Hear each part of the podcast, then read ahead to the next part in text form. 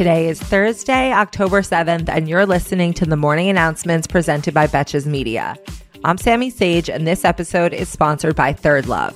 Third Love creates high quality underwear, sleep, and loungewear to celebrate your comfort when you need it most. Our first update this morning is on the debt ceiling negotiations. It appears that America's top turtle, Mitch McConnell, has potentially caved, as Senate Democrats and Republicans came close to a deal yesterday to suspend the debt ceiling until December. So while this doesn't quite solve the problem, it does postpone the issue for two months which any regular procrastinator or plan rescheduler will tell you feels amazing right now and is going to suck in two months. However, the deal has not yet been finalized, including how much the debt limit would be raised for now. So I guess see you in December when we do this all again, except with Christmas trees. Yesterday, there was a school shooting at a high school in Arlington, Texas. The shooter is an 18 year old student who initially fled the scene but later turned himself in and is now in custody. The incident left four people injured, two of whom were hospitalized, and the shooter will be charged with three counts of aggravated assault with a deadly weapon. So far this year in the United States, there have been 21 school shootings. And remember, most school has been remote. The World Health Organization has officially approved the first malaria vaccine.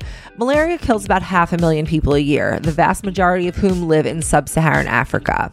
The new vaccine is called Mosquirix, and this is especially exciting because this is not only the first malaria vaccine, but the first vaccine developed for any parasitic disease, which is much more complex than viruses or bacteria, according to scientists, not to me.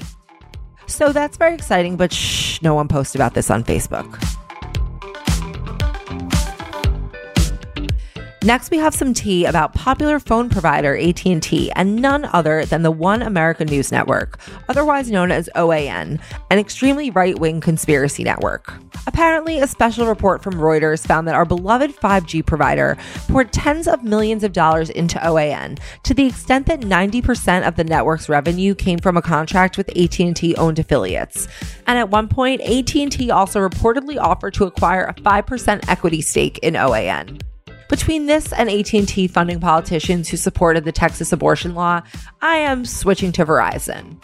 Like for real, I called them yesterday and I'm just waiting for my new SIM card.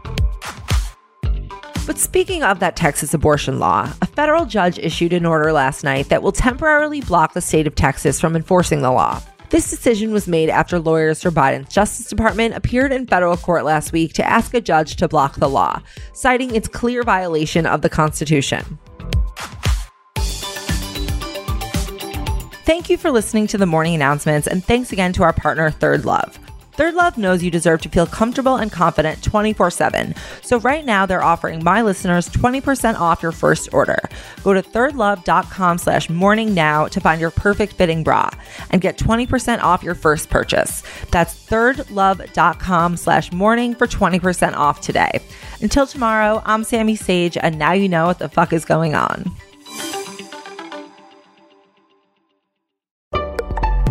Betches.